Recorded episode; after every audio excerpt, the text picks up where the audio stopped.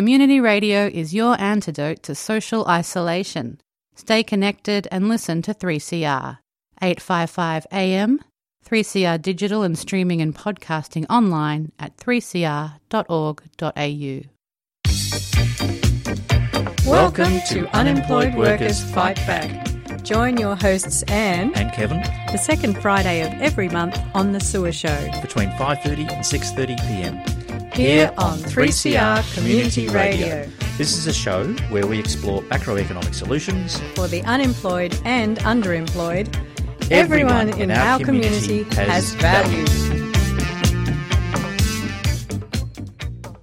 Well, for starters, this is not the second Friday; it's the fourth Friday of the month, um, and Anne and I are doing a special show for the coronavirus where we talk about what's happening with the economy from a, a, a modern monetary theory, an MMT perspective. Hi, Anne. How you doing? This is uh, going to be an interesting show because there's been a bit going on this week. Hey, Kevin, we're actually not in the same room. We're usually in the same room. Yeah, I know, but uh, look, we've had to self isolate um, to put the show on, uh, and and uh, so let's let's talk about uh, what's going on this week.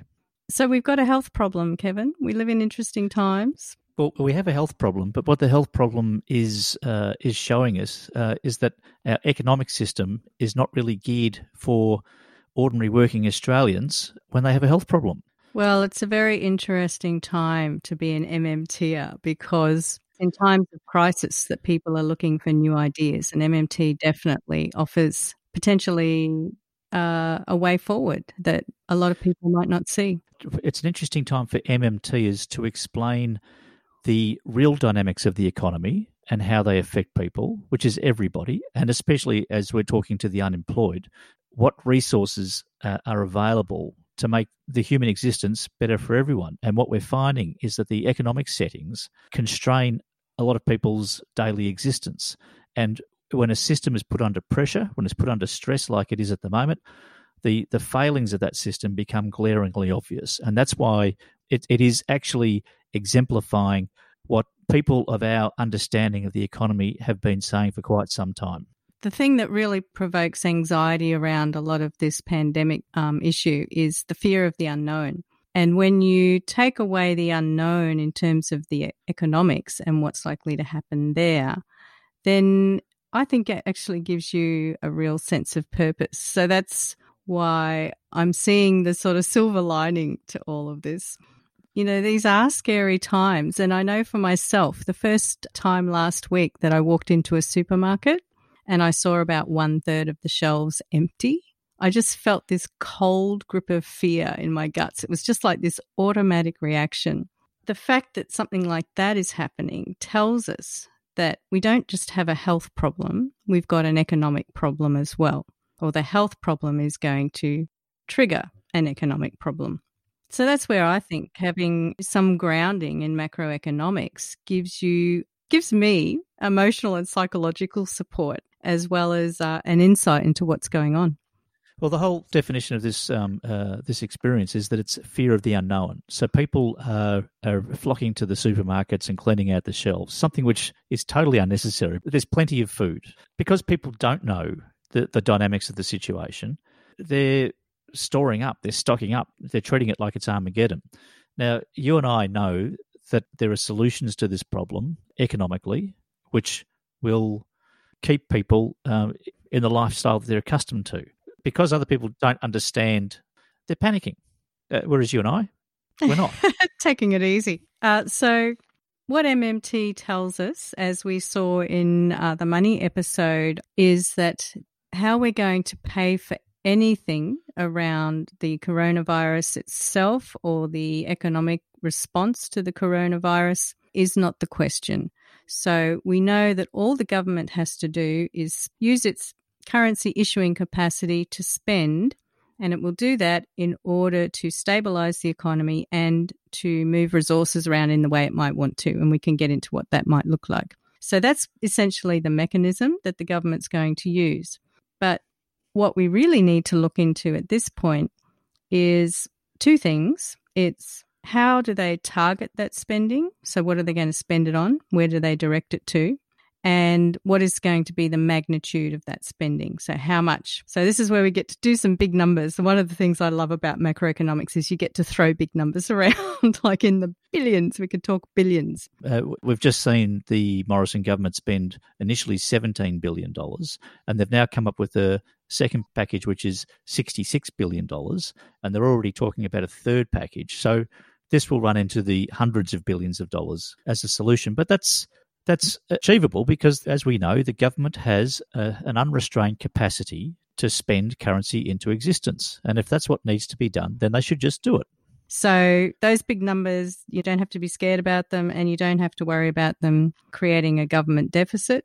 That term deficit's just a technical term. It actually doesn't mean this is money the government has to pay back to anyone because it's money that the government created. Yes. So if you create your own currency, you don't have to pay anybody back. All you're doing is doing what you're supposed to do, and that's create currency um, as required. Exactly.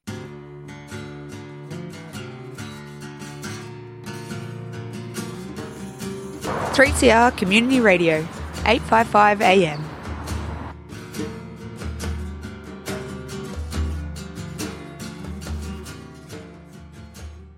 So let's have a look in a bit more detail at what if you and I ruled the world, Kevin, how we might diagnose this problem and then go about spending all these billions of dollars. What is the current problem? What's the situation here that this coronavirus has triggered? What's the economic situation? Can I just just say um, uh, I've heard you talk about this, and you talk about um, uh, uh, supply side and um, uh, supply, supply side, supply and and demand, supply side and demand side. So yeah, you can sound like an economist when you start saying supply side, demand side. But uh, I'm not an economist, and neither is our audience. So let's so let's so we have this conversation. When we talk about supply side, we're talking about the parts of the economy that supply things to the consumers. Okay. Yeah, it's a great way of thinking about it. So the supply of goods and services. So whoever's making our TVs and our toilet paper, that's the supply. The supply side would be like uh, anybody who makes uh, toilet paper or uh, hand towels. So we need to figure out what effect this is having on them. And the um, demand side is you or I, we go and buy those things. Yeah. So I'll just give you a quick overview of how we might investigate if we're economists and we're trying to diagnose what's going on here. And so the first thing we're going to have is a, and they call them shocks. We're going to have a supply side shock that's going to develop into a demand side shock. Then we're going to have an ongoing demand side shock. So we've got now two demand side shocks. Then we've got an existing situation with the economy where we've got a whole lot of systemic problems that have developed under the rule of neoliberalism over the last probably four or five decades, really. And then also, this whole business is going to um, unfold globally as a global recession. So I'm imagining like this boxer in a boxing ring and he's staggering around and he's already got, you know, a blood lip and he's probably got concussion and he's about to take a left hook, supply side shock, a right hook, demand side shock, another right hook, demand side shock. And not only that, but the whole ring is about to crumble because it's not built very well. Will he be able to stand up at the end? That's the um uh, that's the big that's, question. Well, in the distance, I can see the MMT hero riding in on a white horse right. Okay. So, so what's the supply side shock that uh, that you're talking about that's starting this off at the moment? So the initial and ongoing interruptions to the what they call the supply chain. So, for example, I was talking to a buddy the other day, and he knows someone who works in these factories that make uh, prepackaged food that you see in airports. You know, you see those sandwiches yep. in those little plastic triangles and things. And he said three of four factories closed down probably around the 10th of March, not because there was no food, but because the packaging comes from China. So ah. that's an interruption to your supply chain. And that, so that immediately causes a supply side problem.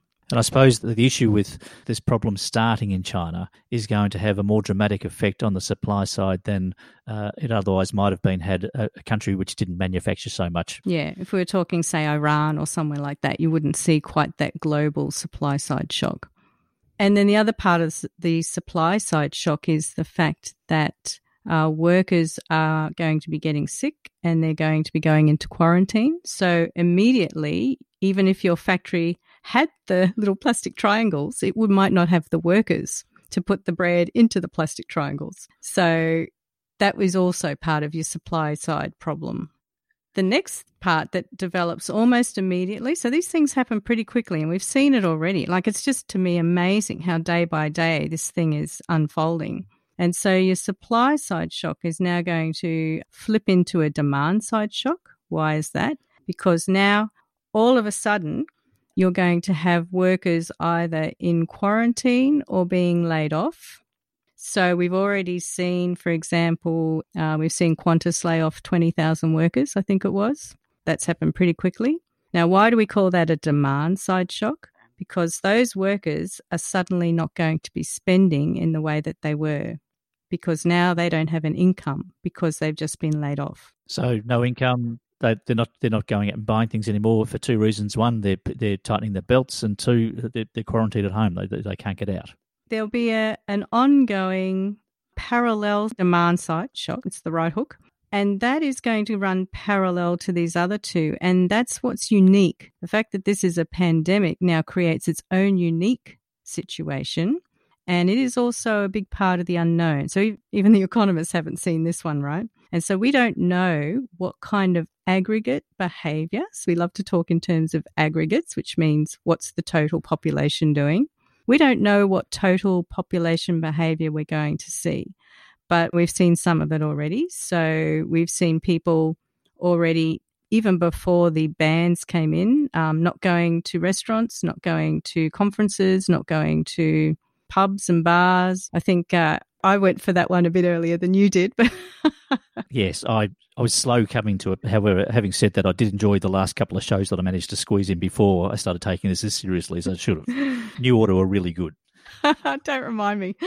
Okay, so all of those behavioural changes, and they'll be ongoing as this unfolds. They will all um, result in more demand side shocks as people's behaviour changes um, we're seeing it in the arts and entertainment and travel industries to start with, and that might flow on to other industries as well. I mean, I've certainly heard about it in the caring industry. So that now that family members are staying home, they're telling their casual uh, support workers that they don't need them to help care for their disabled or elderly relative. So a whole lot of those people are now going to be unemployed. Okay, well, let's just um, uh, take a moment to, to ponder on that the, um, the the three hits that we've taken from the supply side and the demand side. Um, now, as you know, Anne, I'm a big fan of uh, local bands. Uh, there's a band called Cable Ties, been around for quite some time, um, and I'm going to play one of their earlier songs called "The Producer."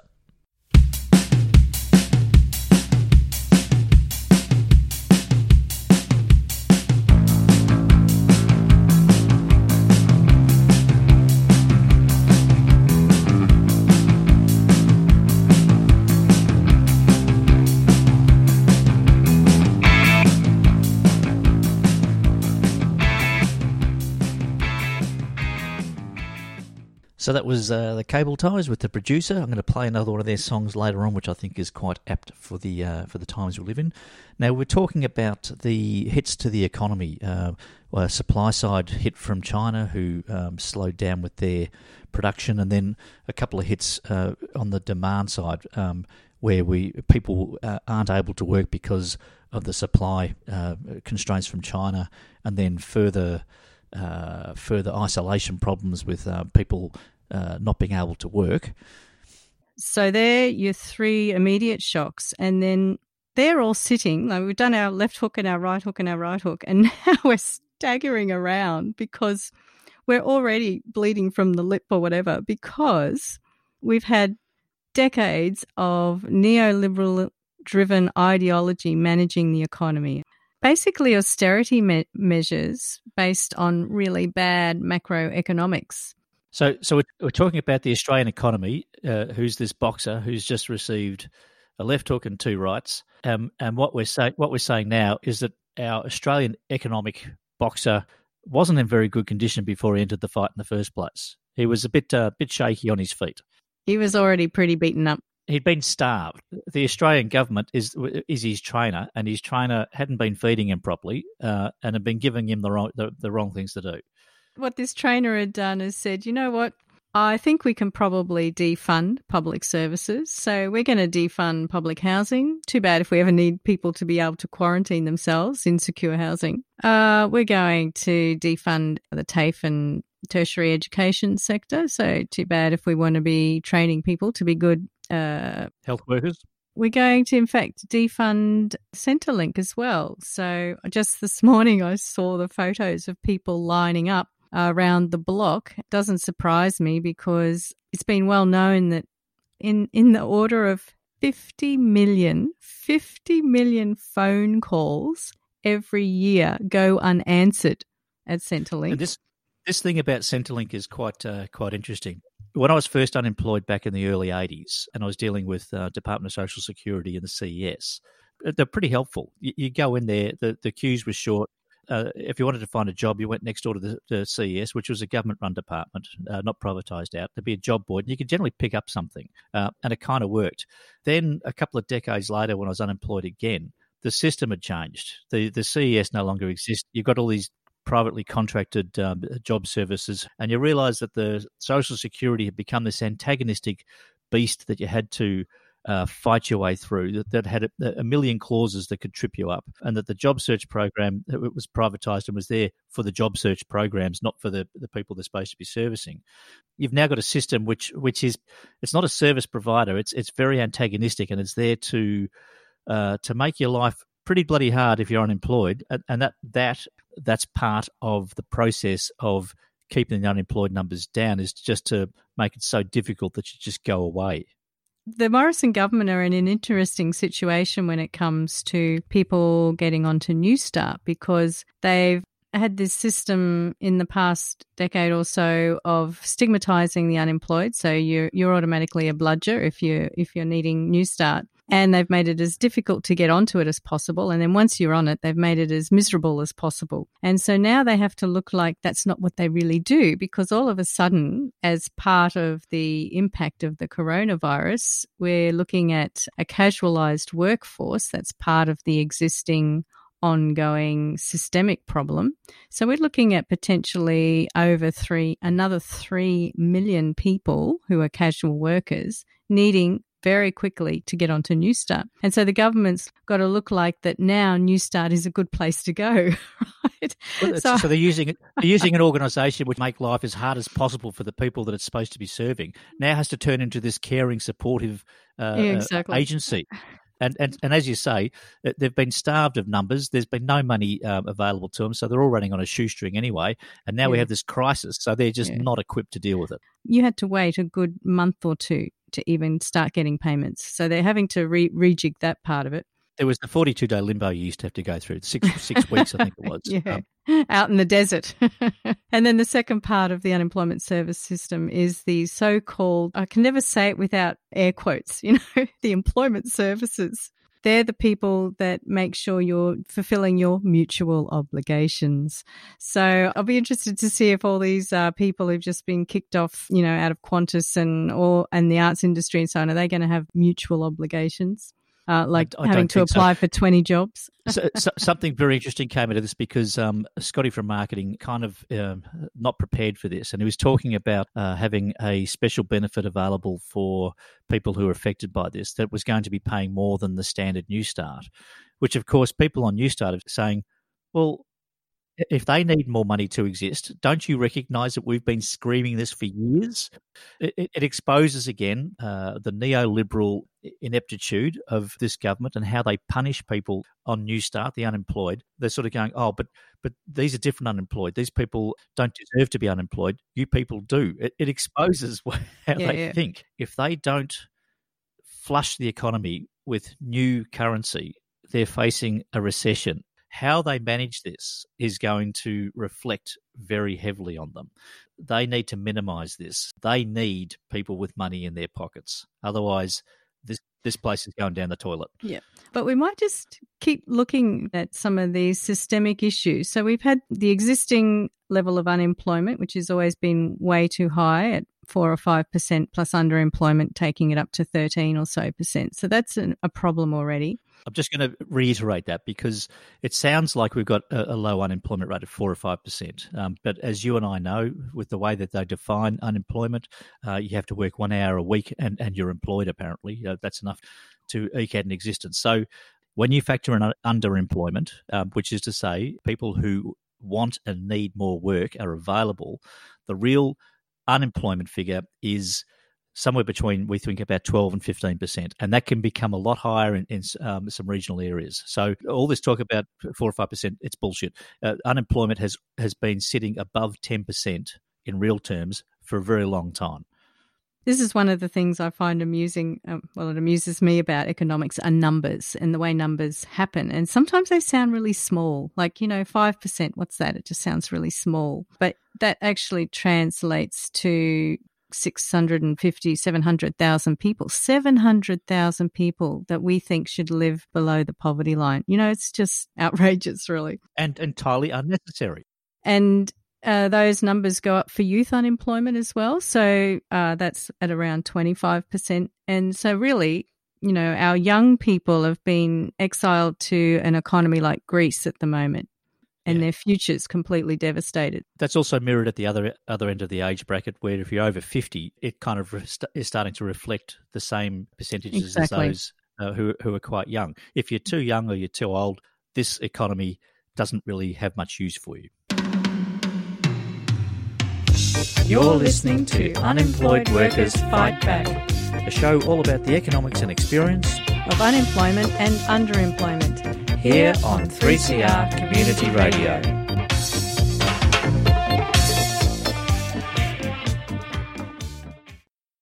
The other thing that the uh, coronavirus is revealing, perhaps in greater relief now, is the lack of automatic stabilizers. Here's another great economist phrase.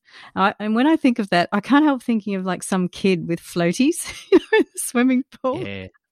being being automatically stabilized as they get tossed into the pool. One of the uh, the great contributions of modern monetary theory to human thought is this idea of a job guarantee, and I think we'll do a whole show on it at some point. But one of the things a job guarantee is, is an automatic stabilizer. And these things exist in other forms as well. So, in fact, your social security system as a whole can be considered as an automatic stabilizer. So, what that means is that the spending the government does into the economy happens automatically as required and it goes up and down as required. So, the little floaties, you know, keeping you afloat even though the water level's going up and down. Uh, I'm going to expand on that just a bit because uh, I think it helps to understand that uh, this is where you need to think of at least two sectors the private sector and the public sector. And so, the stabilizer that you're talking about is a stabilizer where the, the, the, public sector, which is funded directly by the government, can step in and assist people or find use for people uh, if the private sector uh, is unable to. So, if the private sector uh, is shrinking, and it certainly is at the moment because of the um, coronavirus, and it's having these um, shocks, yes, then then the the slack that's created by that, the unemployment slack, the productivity slack, is taken up by the government, which has an infinite capacity to to take up that slack. It just needs to find uh, some productive use for people, and it doesn't take too much thought process to figure out what things people could do if they were paid for by the government. There, there's an expansive list of things, you know, environment, the arts. There's there's a bunch of things which benefit society that the government could pay for. So right. so that's the kind of uh, stabilizing buffer that you're talking about, where when you're talking about uh, a stabilizer, the government can stabilize the economy by taking up the slack from the private sector when it's in troubled waters. A really interesting thing about that idea of an automatic stabilizer is the automatic part one of the criticisms that you hear uh, thrown at MMT is that the spending and taxing by government that needs to happen to stabilise the economy has to go through a parliamentary process. And that's just too cumbersome. There's too much arguing. We're not going to get the results. The government might spend too much. It might tax too little, blah, blah, blah. But the thing is that if you've got an automatic stabilizer, none of that criticism applies because the stabilizers will come in automatically as dictated by the state of the economy, not by the parliamentary debate. So if your private sector is all of a sudden not able to employ as many people as we're seeing right now, as we're seeing people laid off left, right, and centre um, uh, then your automatic stabilizer will immediately kick in to give those people income support. So the automatic stabiliser that we have at the moment, you'd say that that's um, a Newstart or unemployment benefits, and it's, it's right. a pretty piss poor cousin of, of um, uh, some other uh, ideas that are floating around. But that's that's essentially the stabiliser that we have at the moment, and and that stabilising mechanism uh, is underfunded and not held in in proper regard. That's right. So that's also contributing to a fragile economy. And the other thing is that is contributing to it is the level of household debt as a result of governments attempting to run a surplus. So they've run the surplus off the back of households and and on top of that you've got a defunded education sector, an improperly funded and incentivized energy sector. So, of course, don't forget, we've still got a climate crisis going on, which is related to our energy usage our economy, which we're uh, in the analogy we're calling as a boxer, is is homeless. He's underfed. Uh, he's he's he hasn't got a very good health plan because because he's um uh, he can't afford uh, private health insurance. Uh, the the boxer, the economy, is in a bit of a mess. It's not it's not, not in a very good very good shape to handle um, any sort of uh, crisis such as what's uh, just occurred, um, and this is due to a whole range of systemic problems that have been uh, introduced into our uh, economy via um, a number of governments. The the Conservatives are always much worse at um, looking after our our boxer, our economy than the um uh, than the more progressive um, parties are. But the progressive parties haven't been that progressive, to tell you the truth. They've been uh, held hostage by neoliberal policies and have adopted them. Haven't fought hard enough, if you ask me, to um to shake them off. But but I can sit here and, and whinge and moan about this, and uh, it's not very effective. Um, this this kind of uh, message is sent far more succinctly by uh, the Cable Ties, who we heard um, heard from before, and uh, they have a song which is called "Say What You Mean," uh, which puts this so much better than I could ever hope to do. Uh, however, language warning: they don't mince their words.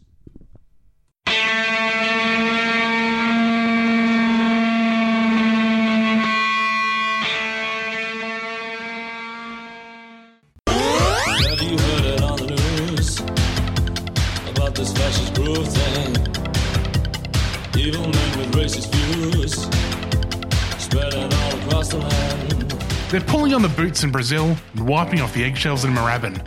Fascism's on the march, and we say, yeah, nah. Yeah Nah Pasaran is a new weekly program on 3CR dedicated to tracking this rise in Australia, Aotearoa, and all around our increasingly warm little globe. Every Thursday at 4.30pm, we'll be talking to writers and fighters about some angry blighters. Brothers, sisters, we don't need that fascist groove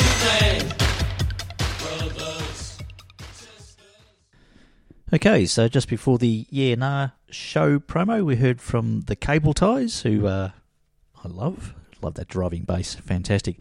But let's get back to our boxing analogy. So, so the economy, which we're calling uh, the boxer, has received this left, a couple of rights. Let's look at how we might help this poor fellow. and in economist speak, that's going to be about how you target the spending. The government's going to have to spend. Even uh, Scott Morrison and Josh Frydenberg are recognizing that. We can see that because they're off- offering what's called stimulus packages. Which which is incorrect. Uh, you, you, hear about these stimulus packages. It's not stimulus packages um, this time. It's support packages. These are survival packages. So, what I'm understanding from the MMT economists is that they don't like using the word stimulus when it comes to talking about how to deal with the current situation with our poor old boxer. And I'm thinking that that's because a stimulus is actually about trying to increase demand. And we can't go willy nilly now trying to increase demand. So, for example, you wouldn't want to stimulate more desire for toilet paper right now. So, so stimulus is technically, I think, not the economic approach. And there's almost no word for it because we're new in this situation, but a support package is probably a much better way of thinking about it. So if we're looking at, at how we might evaluate these packages that have come out, the 17 billion and then the 66 and then gosh knows what more, in terms of their magnitude, in terms of the size, as far as I can tell, they seem to be about right. But the question then becomes what are they spending the money in? In other words, economists talk about it in terms of targeting. So, how are they targeting that spending? Where's it go? That's right. And what you do is you go back to your diagnosis. So you go, okay, there was a, a left hook first. That was the supply shock. That was your companies that are supplying things that we want, like food and, and hand sanitizers and masks and so on. That's a fairly easy case of some of that short term debt relief that was placed into the first package. So that's about tying over your businesses, but that's got to be the minor part. That's not going to be the main part of what you try to do. And this is where it gets really interesting again when you start talking about supply, the people selling the stuff, and demand, the people buying the stuff. The demand is, you know, often equated a little bit with with workers. And so whenever you see something being talked about as let's help out the supply side, that's kind of code in a way for let's help out business. And when they talk about let's help out the demand side, that's kind of code for let's help out the workers. So that's another way of identifying where, where your economist might be aligned with ideologically. right, so it's really okay. fun. It's actually really fun. Once you get to know these codes, it's really fun to start reading the media and start seeing, you know, what are they really saying? So anyway, that first shock, that left hook, you do a bit of uh, supply side support to make sure that you're not going to lose all your small and medium sized businesses. Uh, and they're doing that in the form of tax relief and so on. Then your second shock, the demand shock, which is where people are already being laid off and so they're not going to spend as much. Now, this is where the majority of your immediate first aid uh, support package has to go. And that, for example, we've seen in terms of the uh, increase in Newstart, um, because now we're going to see a whole lot more people going on to Newstart. So it's been increased only temporarily. And it's also going to be seen in the form of, for example, it could be seen in the form of ensuring that workers get paid sick leave. Uh, and then businesses maybe could get a tax credit back for that. So it's basically ensuring that people have got an income just to look after their everyday needs, their need to put a roof over their heads and pay for their, their basic necessities.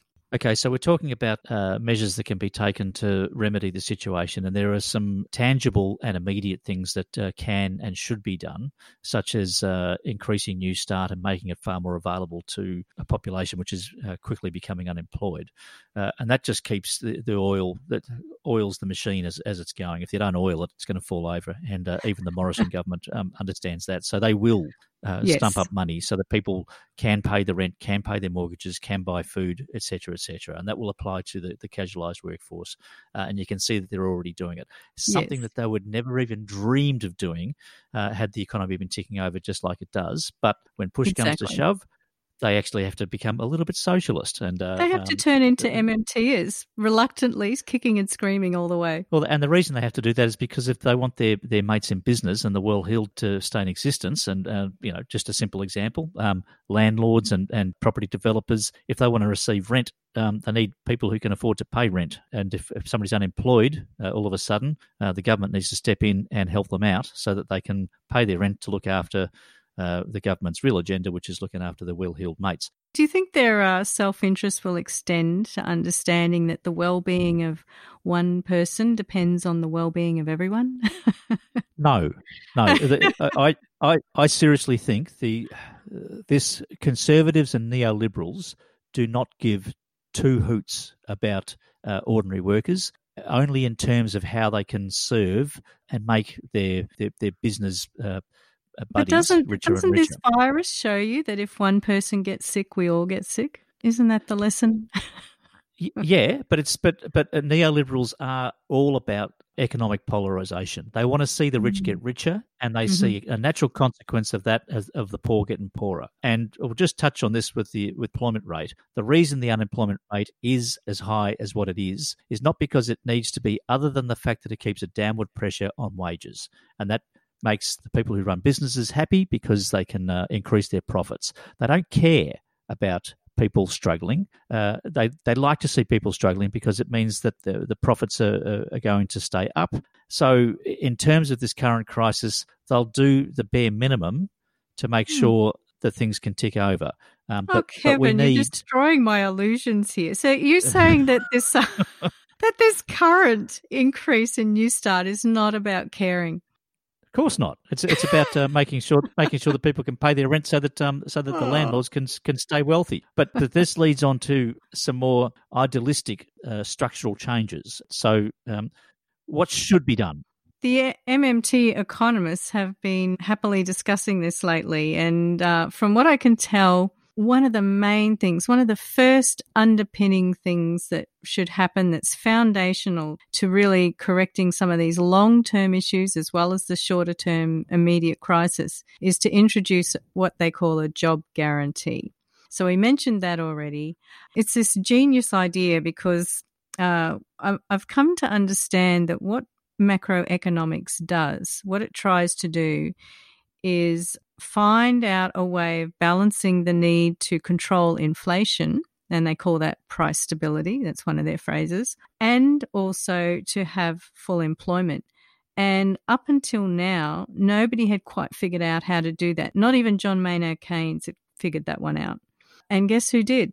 Bill Mitchell course. Mm, yep, up there in Newcastle. Homegrown Australian economist. So he's figured out this thing. It's called a job guarantee, and it's very simple in concept, which is it's a universal offer um, to anyone who wants to work.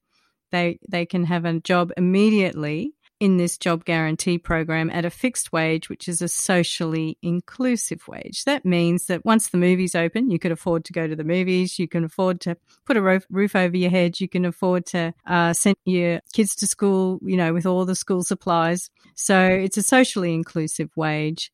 And that would actually stabilize your economy and deliver full employment. That's um, a very interesting concept. Uh, a lot of people would say that that's going to be inflationary. Uh, there might be an element of truth in that insofar as um, things like the gig economy, people uh, riding around on push bikes delivering food and, and Uber drivers, etc. If they're faced with a choice between working for who knows what an hour, delivering uh, bits and pieces, or regular work which is um, government sponsored and pays a living wage, they're probably going to stop being a an Uber driver and, and start working for the government, which means that your food delivery prices, etc., will rise because if somebody wants food delivered, they're going to have to compete with uh, a basic living wage, which is guaranteed by the job guarantee. Yes, so be very careful about using that word inflation. it's one of those scary words. And that's why I think the economists like to make a distinction between inflation and price increases. So the job guarantee, if you do roll it out, you might see some price increases in, in different places, like you say, the delivery drivers, but uh, that's not inflation. So inflation is consecutive price increases where it happens over time and it happens again and again and again. And you, you definitely would not see that with a job guarantee. And the reason you won't see that is because the job guarantee is in fact an anti inflationary mechanism. And the way that works is that it's a fixed price. So um, there's no bidding up that price of labour. So you'd see an initial adjustment uh, as prices stabilised, um, but there would be a transition period. Right. So it's it's anti-inflationary, and of the words that economists come up with, it's also counter-cyclical. So it's anti-inflationary and counter-cyclical, and it's counter-cyclical because it kicks in when the private sector is not doing so well and then it ratchets back when the private sector is doing well. And why, why that happens is because people will move in and out of that job guarantee program depending on how the economy is doing. So right now, the economy is obviously not doing too well because it's facing the left and the right right hook. And so more people would move into a job guarantee And then as the economy picks up again and businesses are recovering, people will move out of the job guarantee because they will be attracted by the higher wages that the private sector can offer. The job guarantee would uh, therefore need its price set as a as a basic living wage, as the, as the minimum wage, and a minimum wage set at a level which is a, a livable wage, but not one that's going to compete adversely with the private sector. Yeah, it's such a win win situation. It offers workers what they need and it offers businesses what they need. So, like, what's not to love? you know? Yeah.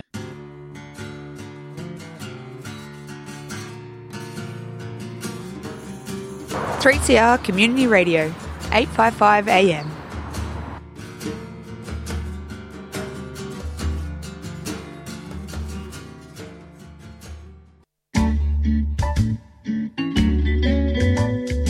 Looking for an easy way to keep up with your annual 3CR subscription?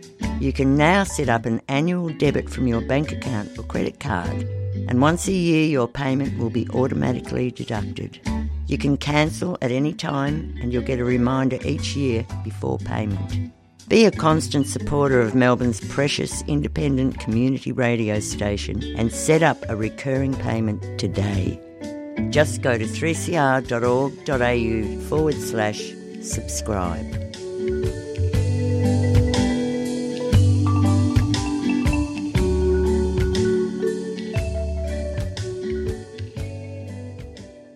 So the job guarantee to me sounds like a very very practical and very sensible um, solution to stabilise a lot of our economic woes, especially for normal workers. But there's uh, quite possibly a range of other more progressive and idealistic ideas. They might sound fanciful, but um, things over time happen. We've seen our economy over 40 years go from what was a reasonably well functioning economy to this neoliberal, what I'd call a hellhole, where we have the, the extreme rich and people living on the streets. What are some other things that over time might be used as progressive ideas to improve uh, an economy to make it work for us. Well, I don't even know that you'd call it fanciful, Kevin, because what you're going to see soon is the need, for example, for the airlines to be bailed out. Now, do you bail them out or do you just buy them and call them nationalised assets? The airlines used to be owned by the government, uh, exactly. and now they've been privatised, and they can't survive in the in the current environment. So why not just return it to something that was perfectly normal uh, not so long ago?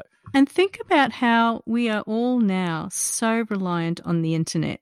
We are all isolated in our little bunkers here, and the internet is what's keeping you and me talking, and it's what's going to keep everyone functioning. Now, that is a essential service.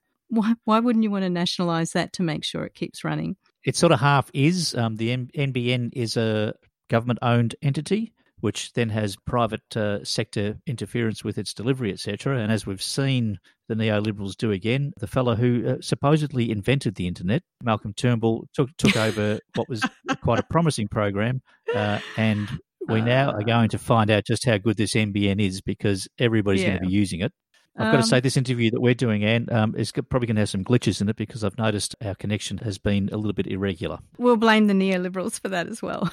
So there are a few ideas now floating around about how this uh, major crisis certainly opens the way to actually undoing some of that privatization that's gone on, including with the banking industry. I think if people start seeing what the possibilities and the role of government are, they can start seeing what the role of public ownership is as well. One of my favorite hobbies now, Kevin, in all of this while I sit at home is to read the newspaper whenever it's talking about economics because it's just a fascinating world of sometimes outright lies, sometimes cognitive dissonance, ignorance and misinformation. It's, it's just hilarious.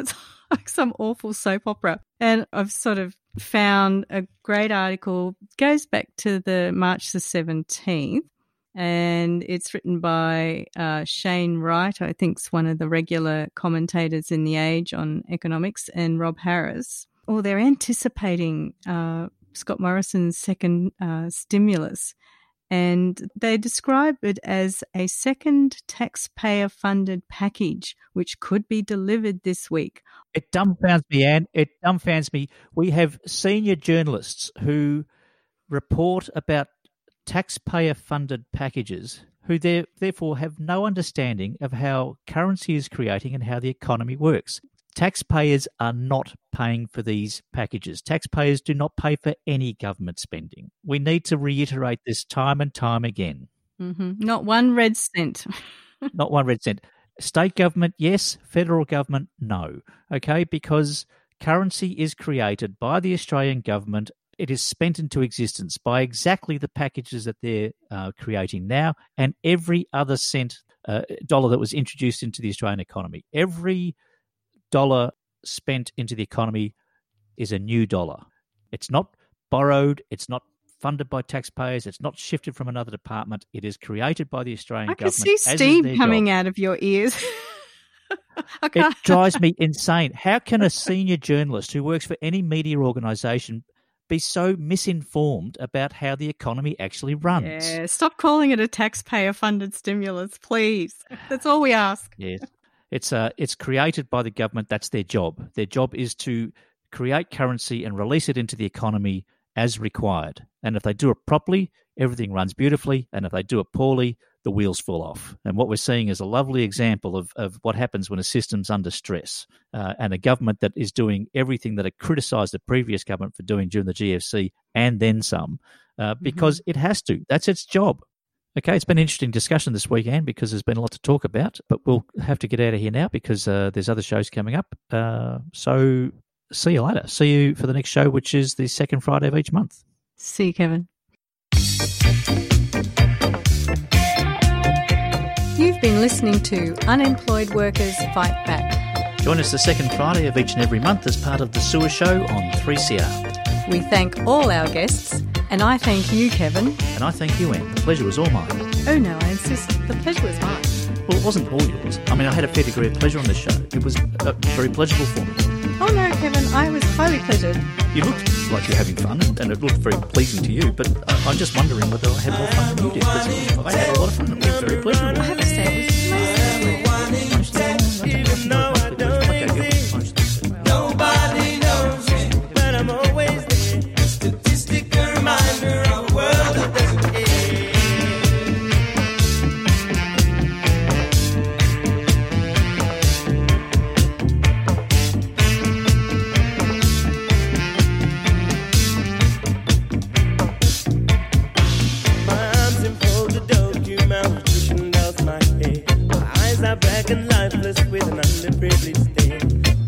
The on the corner who no one spare a dime. I'm the child that never